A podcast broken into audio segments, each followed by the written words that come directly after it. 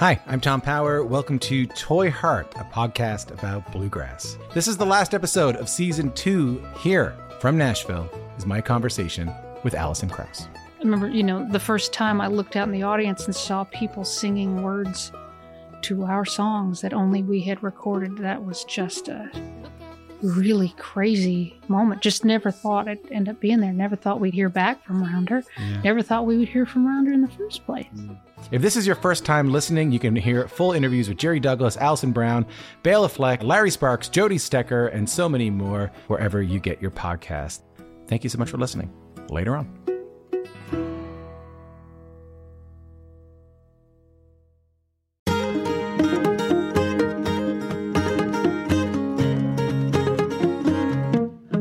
And welcome to Basic Folk, where we have, that's right, honest conversations with folk musicians. I'm Cindy Howes. Thank you for joining us today. Very excited to get into our talk with Peter Mulvey, a fan fave here at Basic Folk, me being the fan.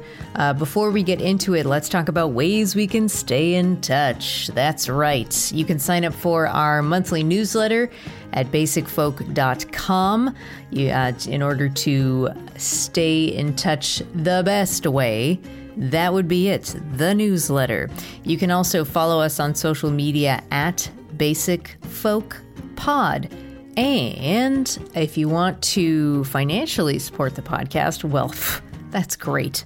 You can do that by going to our website, becoming a member. You can make a contribution at $5 a month or $60 for the entire year and get access to our bonus content, which is called Backstage. We have lots of fun stuff happening back there, including friend hangs with our basic folk bestie, Lizzie No, as well as field recordings. It's just a whole barrel of laughs happening backstage.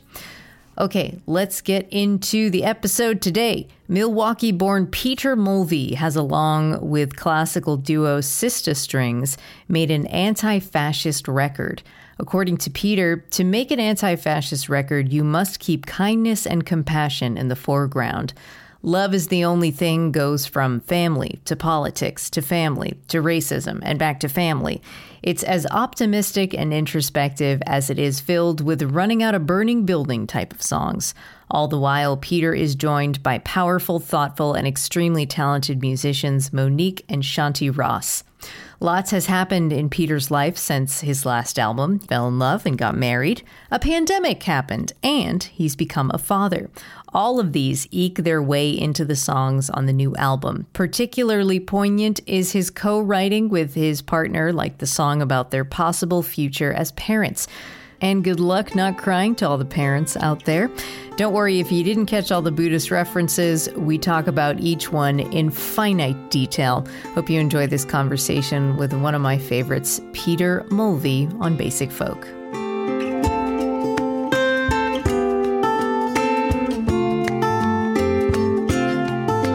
Peter Mulvey, thanks for being on Basic Folk. Thank you, Cindy. Good to good to see you again. Good to hear your voice. You made this album with Sista Strings, violinist vocalist Shanti Ross, along with drummer Nathan Keelan. So you you met the Rosses in 2016, and there was this instant connection. But I can't find the origin story of where you met. So where did you meet, and what was that connection like?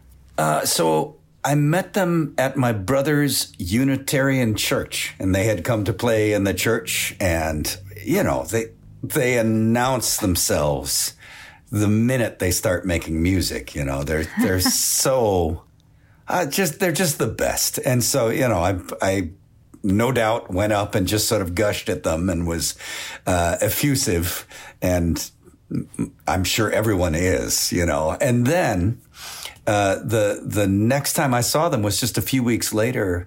They were playing as uh, as accompanists with a guy named Mike Mangione, and he opened a show of mine in Wisconsin, and uh, that was the first time that they heard me play music, and I I was knocked out at their ability to make Mike's music sound uh, you know, just so much fuller and richer. And I wanted that to happen to my music. And so I asked them if they would play with me, and they said, sure. And that was it. We were off and running. So, how has the collaboration process with Sista Strings evolved? Um, it's very natural. Uh, I mean, they, we, I just immediately felt an affinity with them. We don't really rehearse much. I just I play a song Oh, wow. that, that I want us to play, and then they just sort of naturally fall into place. They're so good at that. Over the years, I've had time to figure out what it is that is so magical about them, and and one thing is that most classical musicians who are that technically advanced are not good improvisers and they're not good at sort of colloquial music forms. And similarly, most people who have swing and, and sort of sway and chops and they're good at playing off the cuff tend not to be that disciplined and focused and technically advanced, you know, so they're, they're such a complete package. And then more than that, they just always felt like family. Like, you know, uh, the Cafe Carpe is sort of my spiritual ground zero.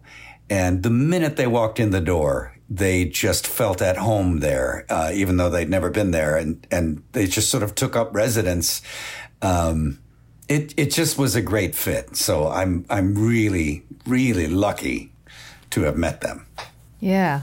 Uh, it's awesome to see them also performing with other like huge names. Holy smokes. Yeah. Yeah. It's- I mean, Allison Russell, Brandi Carlile. Exactly. Alice, Allison Russell and Brandi Carlile. And then the gigs, the trouble that they've gotten into with those two, like, uh, they played at Elton John's, you know, annual fundraiser and they've played the Grammys and they've played the, the Ryman and the Grand Ole Opry. And then they just played with Joni Mitchell on stage with Joni Mitchell for the, Yeah. oh, it's been amazing watching them just rocket into the stratosphere. Wow. That was uh, that was them playing the strings with Joni. Yes. Yeah, they were on stage with Joni Mitchell for the Joni's first set in 22 years. Yeah. Wow. Okay, Peter, are you ready to talk about your feelings? Uh, yes. Okay. So on the new album, you wrote a few of these songs with your partner. Um, what was it like to work with her in that capacity, and how did it change your relationship? wow. So the the record is all about sort of the wider landscape of trouble. You know, like the trouble in our, our politics, watching our country sort of slide into autocracy and the pandemic and the sort of capitalist meat grinder that America is these days. And then juxtaposed with that is family and chosen family and the family of origin. And so the first song that my wife and I ever wrote together, she and I, at the time, we were considering becoming parents, and we have since become parents. And that's a huge thing to think about in, you know, the way the landscape is in the world right now with the, what with the climate, what with um, the turmoil in the world. And so a conversation like that, it requires a lot of silences. And it required, apparently, it required some oblique work. You know, we sat down just to see what it would sound like if we if we wrote together. Um, she's she's always been an art an artist. She's been a dancer and she's a painter and a she's just one of those people who's good at things. Um, She's a babe. Oh, yeah, she really is. And it's disturbing how it's disturbing how good she is at things. Like, you know, I've gotten whatever skill I have as a writer, I've gotten through just repetition, the way that someone would hang drywall. You know, eventually it gets smooth. And this was the first song we ever sat down to write. And we, you know, I had like a little bit of music and then uh, she she came up with a few words, and it was obvious to both of us in the first minute that we were talking about not just about, but specifically to our future potential child. And you know that moment just opened up, and it it's full of vertigo and hope and fear. and it's kind of the beating heart of the record. That song, "500 Days," it's called. 500 days, yeah. Oh, you know, eh, so it it raised my already fairly high estimation of her as a as a babe, and uh, also also you know that. It, it was such a, a leap of faith. And as it turns out, we did become parents. And that has been, you know, now thinking of that song, that it, it's so strange to send yourself a little letter into the future. I, I kind of can't wait for the kid to grow up and, oh, he probably won't be interested. He'll be like, Dad, that's that folk music. yeah. Well, you never know. You never know. Um, in your um, release about the album, it makes me want to know what's happening inside your brain. You said this album is basically a happy family song, and then a song about how fucked up things are, and then a family song, and then a song about how fucked up things are. So, Peter, what is it like inside your brain when you're going back and forth between like the ultimate happiest time of your life to the darkest days of history? Wow. I think that I have always I've always had those two cameras going, you know, like a very, very wide angle shot and a very narrow close up shot. That's always been, that's kind of my shtick, I think, as a writer, you know, uh, and I sometimes feel like you can only understand the wider context in the small details of being human. I remember standing in Anne Frank's house in in Amsterdam, in the Netherlands, in Otto Frank's house, where you know the the place where they hid in the attic, and they had a little uh, museum display there, and it's all fairly, you know, obviously we know the history of it. We know that she wound up interned in a concentration camp and died there. But it didn't hit me until I saw a telegram that the SS had sent uh, requiring Anne Frank's little sister to report. And what suddenly made me come unglued was that the telegram included the list of items of clothing she was allowed to bring. You know, like she may mm. bring three pairs of socks, three pairs of underwear, uh, one dress, you know, one nightgown.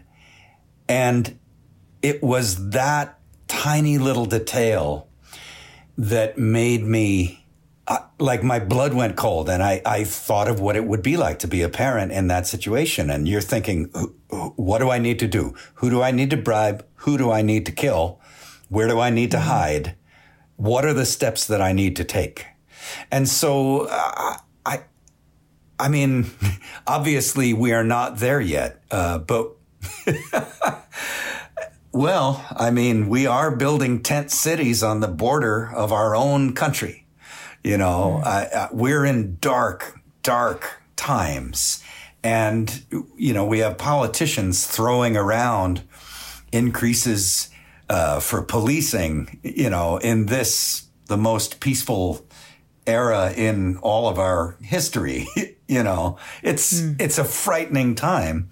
And I think the only way that we are going to get through is the way we've always gotten through these things, which is with with hope and uh, with faith and with just little people doing little things. You know, uh, that's really where it all winds up. And and man, I hope I hope that this turns out well. But uh, I feel like the ball's in the air right now. Like it's we're hmm. just we're there. We're watching we're watching large things teeter, and they could go a number of ways, and I'm I'm a little frightened. hmm. All right, well, let's get into this album. Um. now, now, that we're all doomed. Oh, Shenandoah, I love your daughter. Away, you rolling river. her I would cross even these raging waters. The first song, Shenandoah, you wrote a brilliant track by track that was very helpful in me creating these questions. You wrote this epic description of the song. You said, Nobody wrote this song and nobody has ever recorded it. It's hardly even a song. We offer our humble tributary, which took our whole lives to learn. So, what is your history with this song, and what does this particular recording of this song mean to you? That this song, I, I thought about singing Shenandoah for a good eight or ten years before I ever tried to do it. And, you know, it is, it's one of those strange, strange songs. It's got five lines to each verse. Uh, it's, it's, it's got an almost, um, I mean, it, it's, it's almost got an ancient Greek uh, kind of structure to it in that regard, or you know the things that Shakespeare was drawing on with uh, pentameter. You know, um, so it's it's a pretty magical and pretty potent bit of culture, and honestly, it was what what finally kind of opened a, a, a path into the territory of the song for me was two versions of it. One, uh, Bill Frisell, the guitar player, um, he has this beautiful, stately version of it on a on a record of his uh, and then the other is uh, Tom Waits singing it with Keith Richards and some men's mm. chorus. Uh, it's on some compilation somewhere. And so those two versions sort of collided in my inner ear.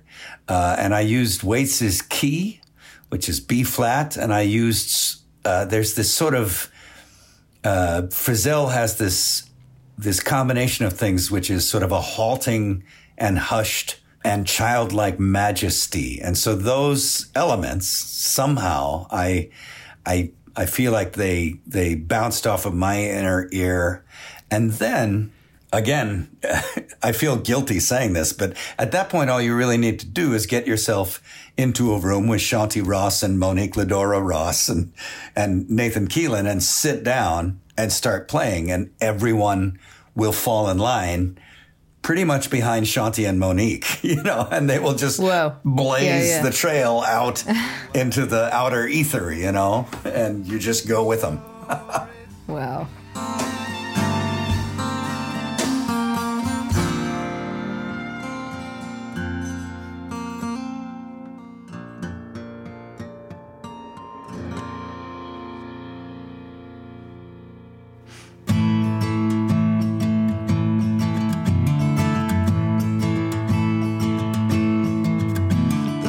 Animal of my body wants the soft animal of yours. My despair wants to sit down quiet next to your despair. Okay, the next song is Soft Animal, and of this song, you say, I fell in love, that is all. You're naming all these body parts hair, hips, hands, ears, and also human parts like laughter and despair in the song. And it's such a unique way to look at the process of falling in love. So, for you, what was it like to be able to break down a love like this? I'm referencing uh, a Mary Oliver poem. Um, she wrote a poem called uh, The Wild Birds, and it begins You do not need to be good. You do not need to walk on your knees for a thousand miles in the desert repenting. You only need to let the soft animal of your body love what it loves. And so that's, that's where I got the two words, soft animal. But there's also a quote from George Bernard Shaw, which I kind of live by, which is that the soul is the body and the body is the soul. Uh, I, I subscribe to that belief. So when you fall in love or when you grieve, you know, both of those things are accomplished through a native physical intelligence. Uh, and, and you just have to trust yourself.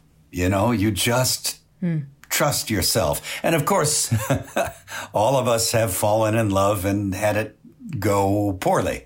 Uh, so and and yet you had to trust yourself. You know, that's mm-hmm. how you got there. That's that's how you knew it was going poorly. Like I, I think about this all the time, the way that mm, only the poets really get to say it well. What is there's a great Ted Kooser line.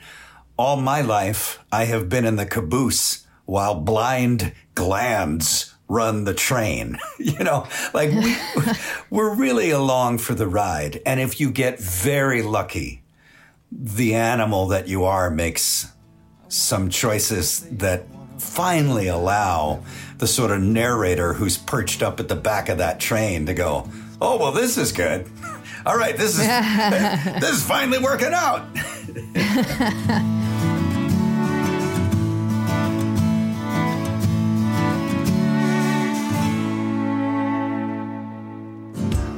My dear, what a little time has done to you. Oh, my dear, what a little time has done to you. The next song is Oh My Dear, the Demagogue. And three songs into the album, we have our first America song. Yeah. Uh, oh. This is a co write with Paul Cebar. Yes. Am I saying that correctly? Yes. The narrator is wondering whether he and America belong in couples therapy or divorce court. So, what conclusions does the narrator draw? And can you talk about how it's like for you to express your complicated feelings about America by using a divorce metaphor? Yeah, I mean, you know, that's what happens when you build a country on the probably one of the best political ideas that has ever been conceived of that um, the, gov- that the government shall derive its power from the consent of the governed. That's astonishing. And then, like in the exact on the exact same piece of parchment, is just straight up racist enslavement. You know, um, so you have these two ideas, and they're in the founding document, and one of them is breathtakingly beautiful, and the other is just useless. Like nothing good can ever come from saying, oh, well, some people aren't people which is a, a, that's the precursor to slavery. And so, you know, we this country has almost divorced itself several times. I don't know. We're we're in the midst of another one of these, you know, and it's been another one of these upheavals. And I don't know. I I, I really don't know. I was joking the other day, like if it goes the way I can imagine it going, and you know. Um, the, the, they just toss out slates of electors in given states and they install a president who didn't even win the electoral college and people take to the streets and there's some violence and governors start heading for the exits. I, I was laughingly saying, I don't know, maybe, you know, the Northeast can become the Republic of the Northeast and then join the European Union. And you know, New hmm. Hampshire, New Hampshire can like break away from the Northeast and then they can join the United Kingdom while like Northern Ireland and Scotland like leave the United oh. Kingdom and like Oh, New Hampshire. Oh, it's going to be a mess. Or not. I, I mean, there's a historian named Heather Cox Richardson and I read her newsletter every single day and she's very calmly says, this is the same argument Americans have been having forever and ever and ever, you know, that mm. there's essentially a deep strain of, of sort of elite corporatism and racism. Some people are better than others and the better people deserve to rule and deserve all the, you know, the money and the power. And then there is a multi-ethnic, uh, democracy, an egalitarian democracy. And that's been the argument for 200 some years and that will be the argument going forward. And i also i take really great comfort as well in the fact that you know what? Empires come and empires go.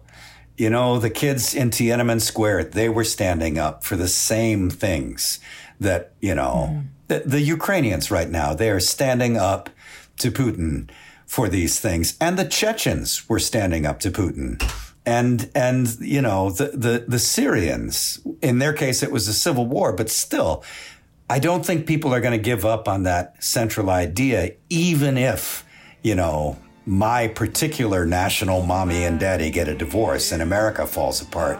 Doesn't matter you know. People love each other and they're trying to work it out.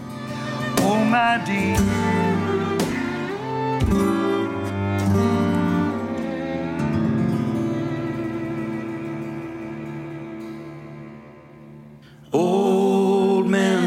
Drinking Seagrams, old women champagne in the golf course clubhouse in the sleet and the rain, and there's only one grocery store. The cannery is gone. This next song, I'm going to set up this next song, uh, Old Men Drinking Seagrams. It's a co write with John Statz, a portrait of a few American towns where the gloves are off. Um, the characters in this song sound pretty nasty, talking about picking on the queer kid and the Jews, and it's also mentioning the two black kids in town who are not having any fun. Um, and I don't know like how this comparison falls with you, but I mean, I started listening, I was reading along to the lyrics, and I was like, this song really reminds me of Bruce Springsteen's Glory Days, but like not sympathetic at all to the characters in Glory Days. Um, and there's one line that really strikes me it's when you say, Lord, they're so afraid to lose. Like, you know, behind all this nastiness and garbage is fear. Yeah. Yeah, I mean, we, uh, so John Statz grew up in small town, Wisconsin, and I grew up in the inner city of a, of the largest city in Wisconsin, Milwaukee. But, you know, how do I say this? There is such an ugly strain to white American racism, and I've lived alongside it my whole life. I, I remember I worked at a, um, you know, I worked at a fast food joint when I was just a teenager, and it was in my neighborhood, which was which is a was then and is now a largely black neighborhood.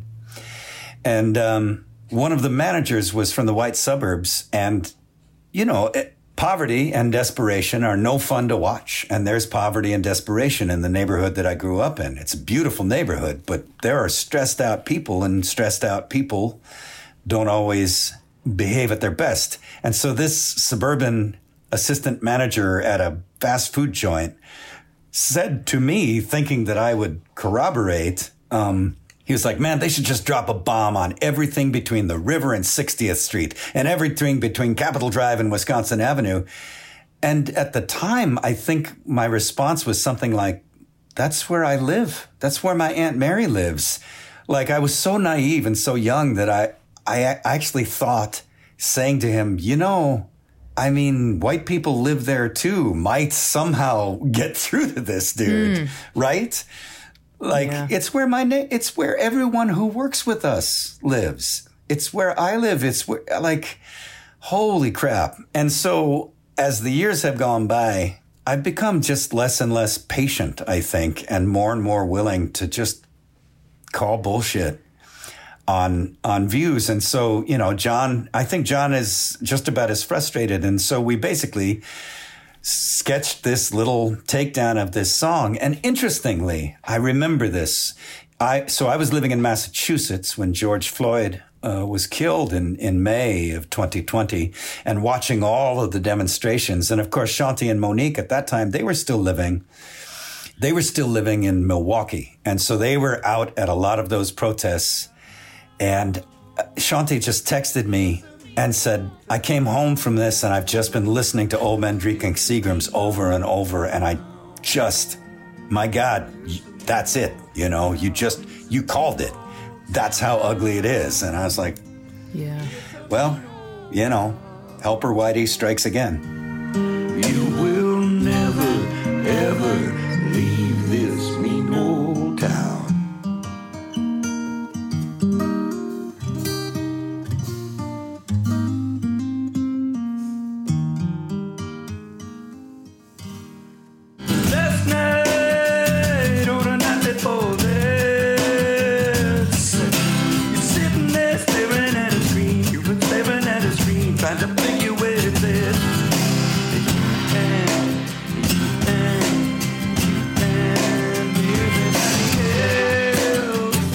next song is called You and Everybody Else, John Sieg- Sieger Yes. co write. So you write that this song is like all energy. Uh, can you talk about why that is so important here? Like, you seem to be saying some pretty important things, but don't really get into like any of it like too deeply. So I'm wondering like if the tempo ties in with that. That's exactly it, right? Um, th- I mean, if this song, if this song is a portrait of anything, it's a portrait of all of us just sitting at our computers, uh, uh, just drinking from a fire hose of information that we're not designed to process, you know? And so like, um, the beat is the beat of this tune is a little bit like banging your head on a wall in order to clear your mind. Uh, and there's almost no lyric, although the lyric says a lot. Um, You know, we, and we got the Buddhist thing in there. I was real pleased with that. The hungry, hungry ghost is a Buddhist concept. So Yeah, can you explain the hungry ghost and then how it resonates with you? So the hungry ghost is a sort of a Tibetan legend that one, if you are particularly um, greedy for sensation, uh, food or gluttony or or or really any of the any of the human cravings, you run the risk of being reincarnated as a hungry ghost. And basically, they're these sort of they- must have been high when they drew the the. Uh, pictures of them. They have these enormous bellies, like they're these great big bellies, and then they have this tiny little pin head with this teeny, teeny, tiny little mouth. Like they will never be satisfied because because Yeah. their craving is gigantic and their mouth is tiny, uh, and so that's a particular version of Tibetan hell. And um, I guess in a way, God, I, I maybe the image just sort of struck me as being useful in this song because like all of us have had our the bellies of our minds inflated because we clamped our mouths around the the hose of the internet and then we got like blown up like a balloon.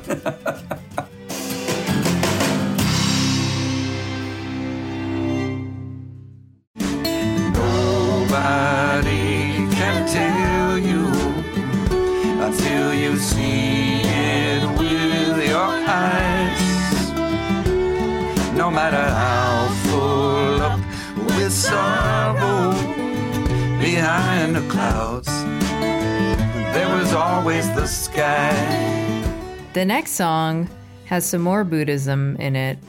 Uh, and I have a question about like one particular line. It's the early summer of 21. This is all about the two weeks where we thought the pandemic was over in 2021. I'm really impressed that you wrote this in February of 2021 and the two weeks didn't come until months later.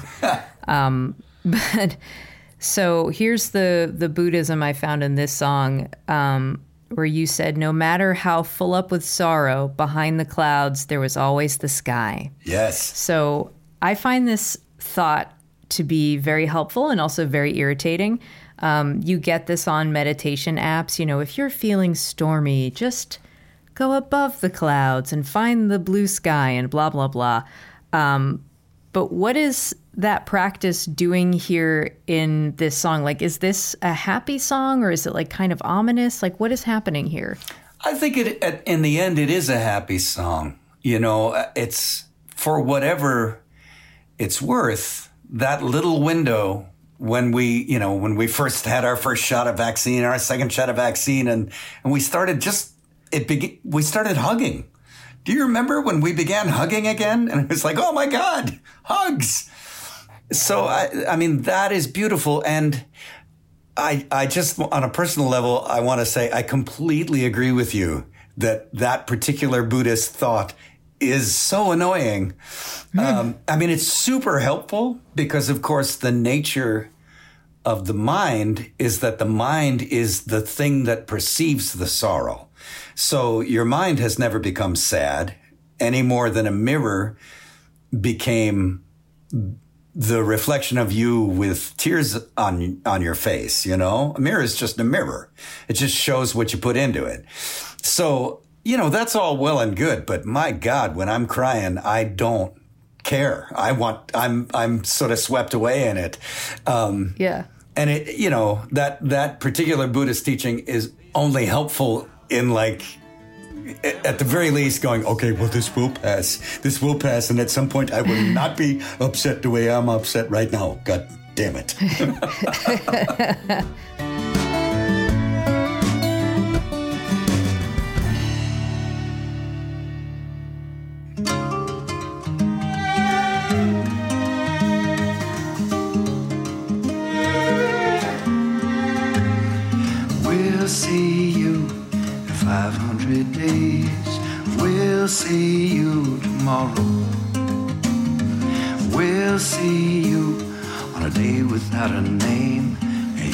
gonna love it here.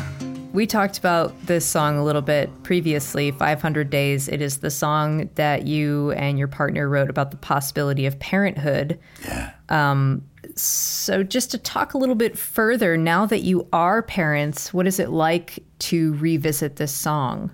I, it, it's a reminder. I think we got something very correct, which is that what a child needs is to be met where they are. And so, of course, I am worried about my son.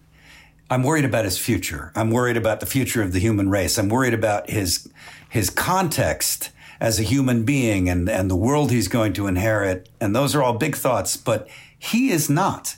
You know, he pretty much views me as like a sentient chair that gives him a bottle and and says, uh, you know, and makes makes fun sounds and sings at him and like rocks him and and also like brings him whatever the heck it is he wants. Like, you know, he points and I was glad after becoming a parent, uh, the song kind of holds up. You know, it's about dogs and trees and the sky and buses and cities and feelings. And it's sort of like very, very close to the ground.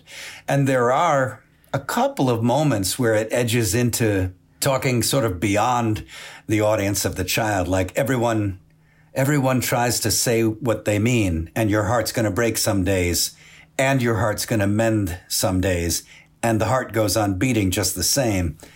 Those are very, very simple thoughts, but I think they sort of reach be you can say them to a child and that they I think those thoughts reach beyond to uh, you know, to those of us sitting on the other side of life.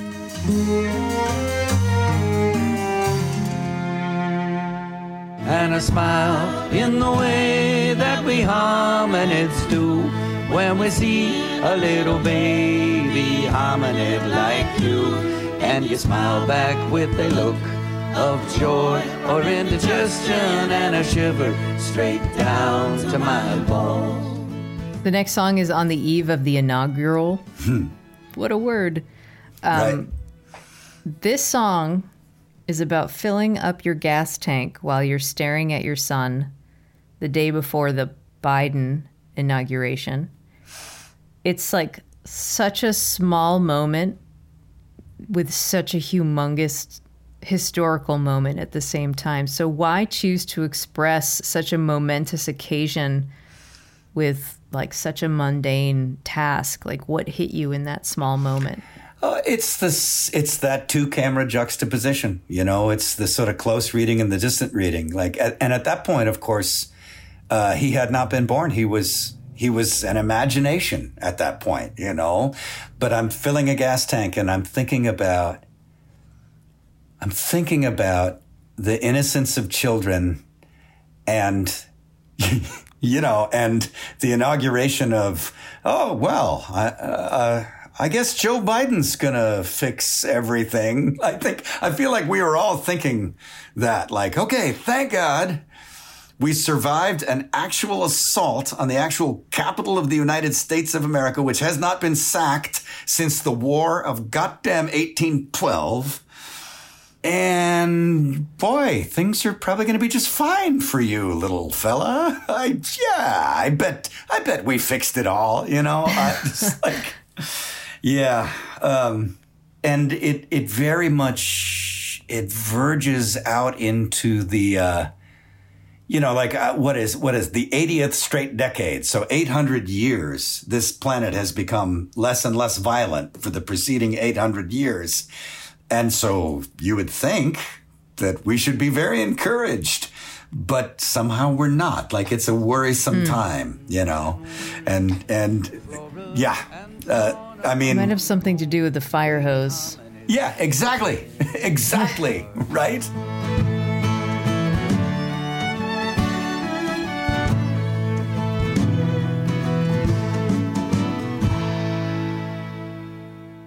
Now the better angels have fled the field, and the people sway to a devil's song.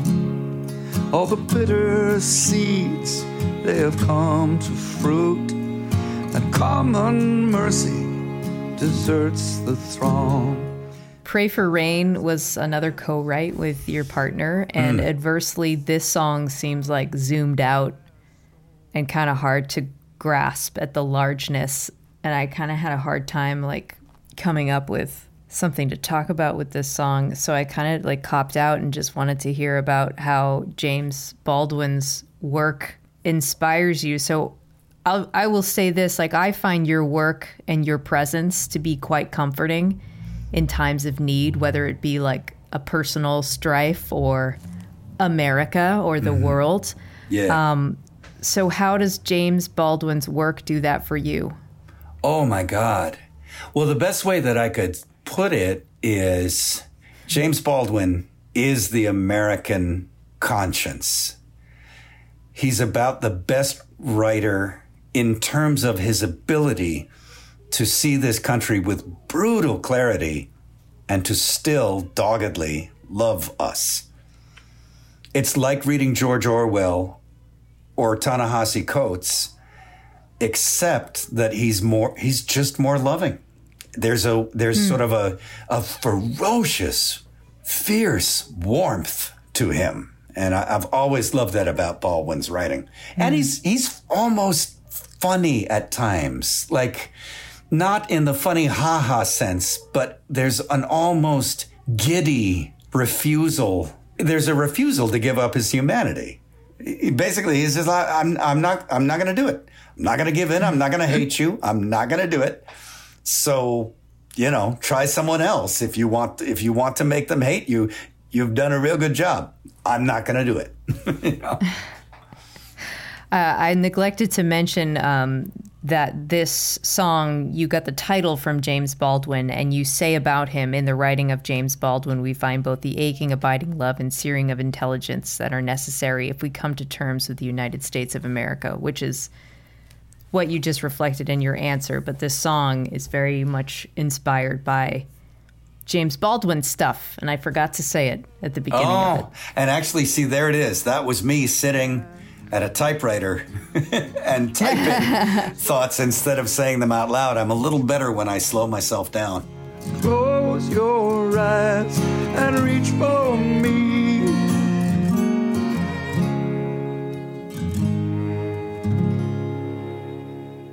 I don't get to know. I don't get to know if I'm gonna see you on the other side. Okay, uh, another co-write with your wife is "See You on the Other Side." oh yeah This is a song about being so far away from your parents during the pandemic, which I can relate to that. Um, you say that your partner grounded you in this moment. So, how did she do that? Why do you think it worked? Oh, she did it because she's she actually kind of shares her personality shares in common with James Baldwin's writing is that she's searingly honest but very very gentle, very tender. And so the way she did it was just to ask a question. I came downstairs, I was working on the song and I'd hit that touched on that nerve of realizing like, you know, I'm a thousand miles from my mother and father and I I love them and I they're friends of mine and they're old and this pandemic is killing old people. So I had that really gut punch thought of and I said to her, the last time I saw them might turn out to be the last time I saw them. And she looked up at me and she said, "Oh love, does it help to know that this was always true?" Which is the, they call her the the fluffy white cloud of searing truth. Like it is. It's always true. It's it's true of you and me now. Like I, I hope you and I live to be elderly people, but this might be the last time we speak. That's the those are the rules, you know. Yeah. And I've just the way that she delivered it allowed me to calm down, and then we just finished the song because I was calm. but I'm gonna see you on the other side.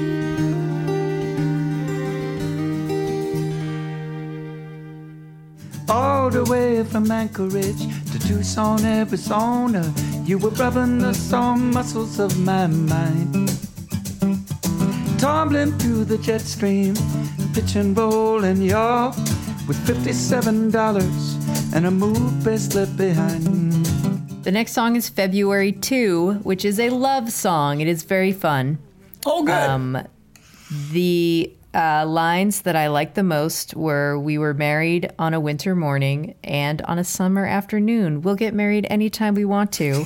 and I love that. As someone who just got married, I'd like to keep getting married right? my wife. Yes. Yes. Uh, and then the chorus uh, is I'll remember you if you'll remember me. When we're gone and there's nothing to remember, I'll remember you if you remember me. So, can you talk more about how the act of remembering functions in this song? Wow. Oh, that's real good. I mean, I am old enough to have seen finally that the past can change. That that is sort of the way out of a great deal of suffering. You know, I, I've, you know, this is my second marriage and like a lot of people, I, when my first marriage ended, I felt as though I had failed, and I presume that my ex felt that way too. But as you go through life, you begin to understand that most memories are just you in the present telling yourself an approximation of things that you have recalled. You know, you called it again and it's and it's come up from wherever it's quote stored but you're you know you're rewriting it you're rewriting it all the time. And i think that that's the path toward setting aside recrimination and setting aside guilt. And then how does it function in this song?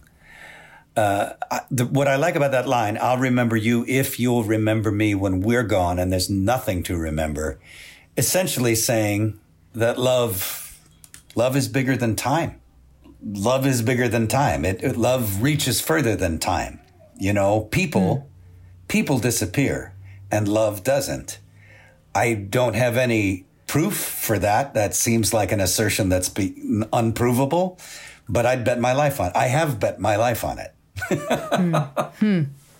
Then, one more question about this song. I noticed that you are singing in the upper register here. yes And in the the next song for Michael Brown, you're singing in your low voice, and the juxtaposition to me was like pretty noticeable. How do you use your vocal range to express emotion in songs? I would say intuitively. You know, um, a lot of it has to do with given keys have different colors. Low notes in general are darker to me than high notes.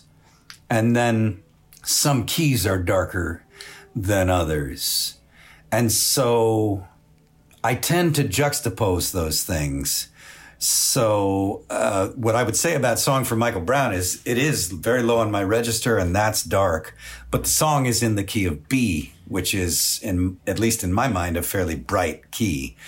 Um, and you know that seems like a good way in when dealing with the topic of Michael Brown, which is essentially, and we're back to Buddhism again. The song, uh, song for Michael Brown, uh, begins with uh, extending compassion toward Michael Brown and then to his family, to his city, to his enemies, to the, the man who killed him, and then further out and further out, and eventually to, to the whole country, our whole sort of bleeding country. Um, all that is is a, uh, they call it loving kindness meditation or metta meditation, where you begin, yeah, it's, it's a, Sharon Salzberg. Yes, exactly. Sharon Salzberg, who's kind of my spirit animal. Yes. Oh, she's so good. And that motion, that motion of beginning with very small compassion and then expanding it outwards, it's just it's it's useful because it's you know they say that you should proceed with an open heart, but then they don't give you any exercises for opening your heart. And then finally you find the Buddhists and they give you these mechanical exercises to help you open your heart. You know, hmm. I, I, I love them for their just for how pragmatic the Buddhists are. You know, I feel like they're sort of in the whole panoply of religions. They're like the social workers. They're like, okay, well, let's get in there and help you. yeah, but man, sometimes they are too practical. They can just uh, like unrealistically practical sometimes. Like there was, I think the one example I can come up with is like your uh, partner comes up to you and says, I'm leaving you for your best friend. And you say to them, I'm so happy for you. I hope you have a wonderful life. I can't, I can't do it. Yeah, Sorry. I know. Sorry, I guys. Oh God, I know. I'll see myself out. Thank you. yeah. At that point, the Buddha owes you fifty bucks Yeah, at least. at Um, least. Yeah. And I uh, wanted to say something. Well, I'll take this part out, but I heard you say uh, spirit animal. Yeah. And I don't know if you've heard that that is kind of, or Totally that's like awful. an offensive term to say Yes. to, for indigenous people.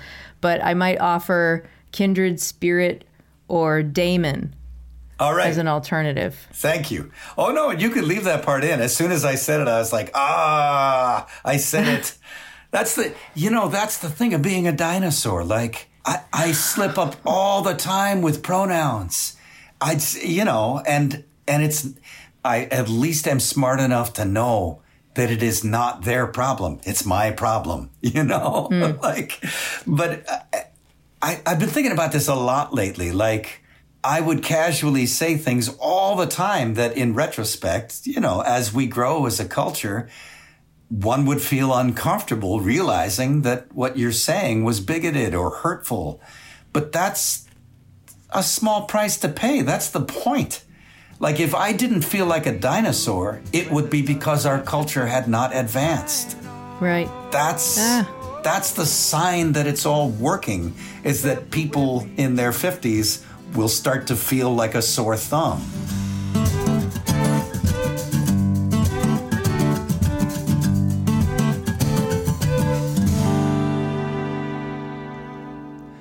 I'm asking you to have some compassion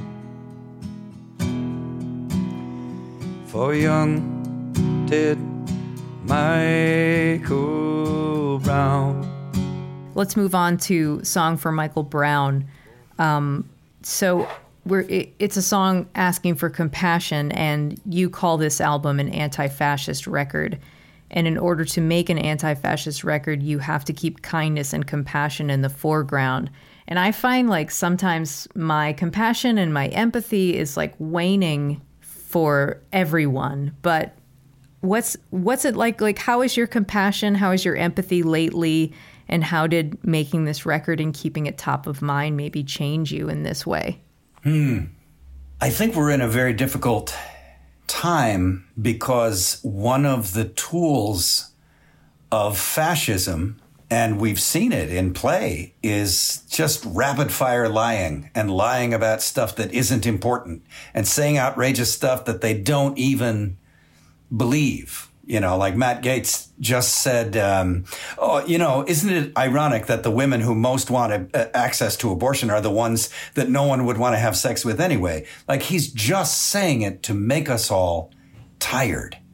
It's, it's, uh, fascism is essentially just bullying writ at the level of, of, of sort of governance, you know, uh, of the big power struggle.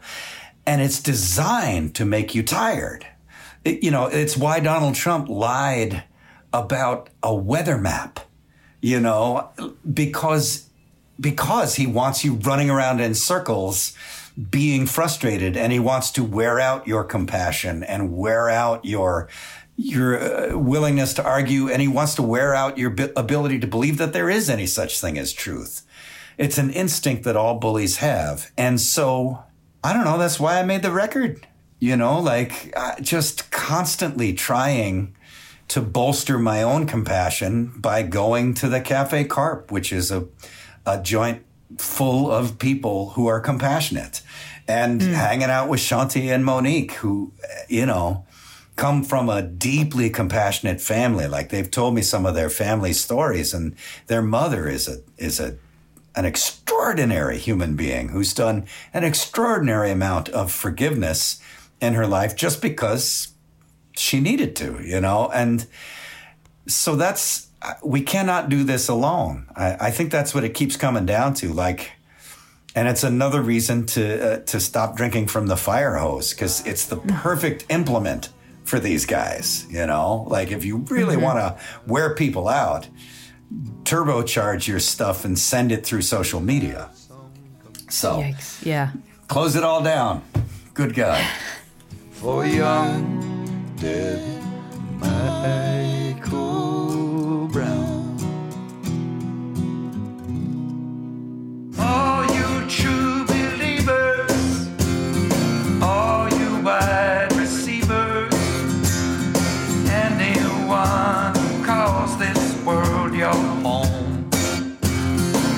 Thank God you ended the album with uh, this Chuck Prophet song, Love is the Only Thing, written by Chuck and his co conspirator, uh, Kurt Klipschultz. Clip, Klipschutz. Yeah. Klipschutz.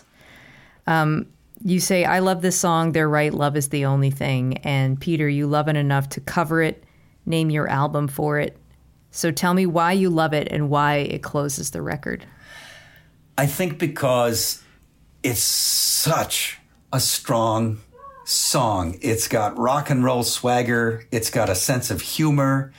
Um, and it and it says it all, and it says it all with heart and with moxie. Uh, you know, all you true believers, all you wide receivers, all you uh, all you American dreamers, all you gay deceivers. It's a movie, The Gay Deceivers. Look it up.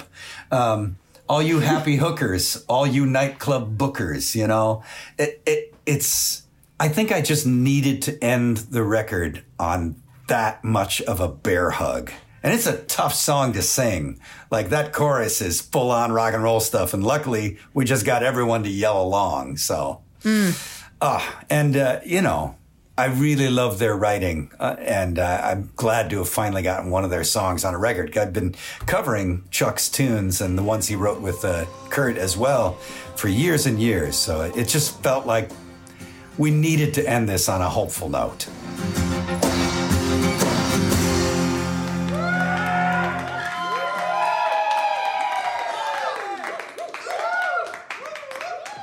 Before we let you go, will you do the lightning round? Oh, yeah, absolutely. All right. All Got my- right. got my running shoes on. Okay.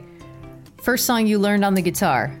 The theme from MASH What is your coffee order? uh, black coffee with a little bit of uh, oat milk. Who is your first celebrity crush? Lynda Carter, Wonder Woman. First album you bought with your own money. The Police, Zenyatta Mondatta. That's a good one. All right. Uh, What was your first concert? the Police uh, on the Synchronicity Tour. Consistent. Uh, what is a book we all should read? Giovanni's Room, James Baldwin. Beatles or the Rolling Stones? Beatles. Last one. Where is the most beautiful place you've ever visited? Hmm. I'm going to say Connemara. Donde está? Oh, uh, Connemara is in the west of Ireland. Hmm. That tracks Yeah. for you, Peter Mulvey. Oh, yeah. Well, excellent. This has been a great interview. Neither one of us cried. Maybe uh, we secretly cried a little bit. On the inside, where it counts. On yeah, exactly. Well, congratulations on the album, and thank you for taking the time to talk. Thank so you great so- to see you. Thank you. Great to see you too. Great to hear your voice.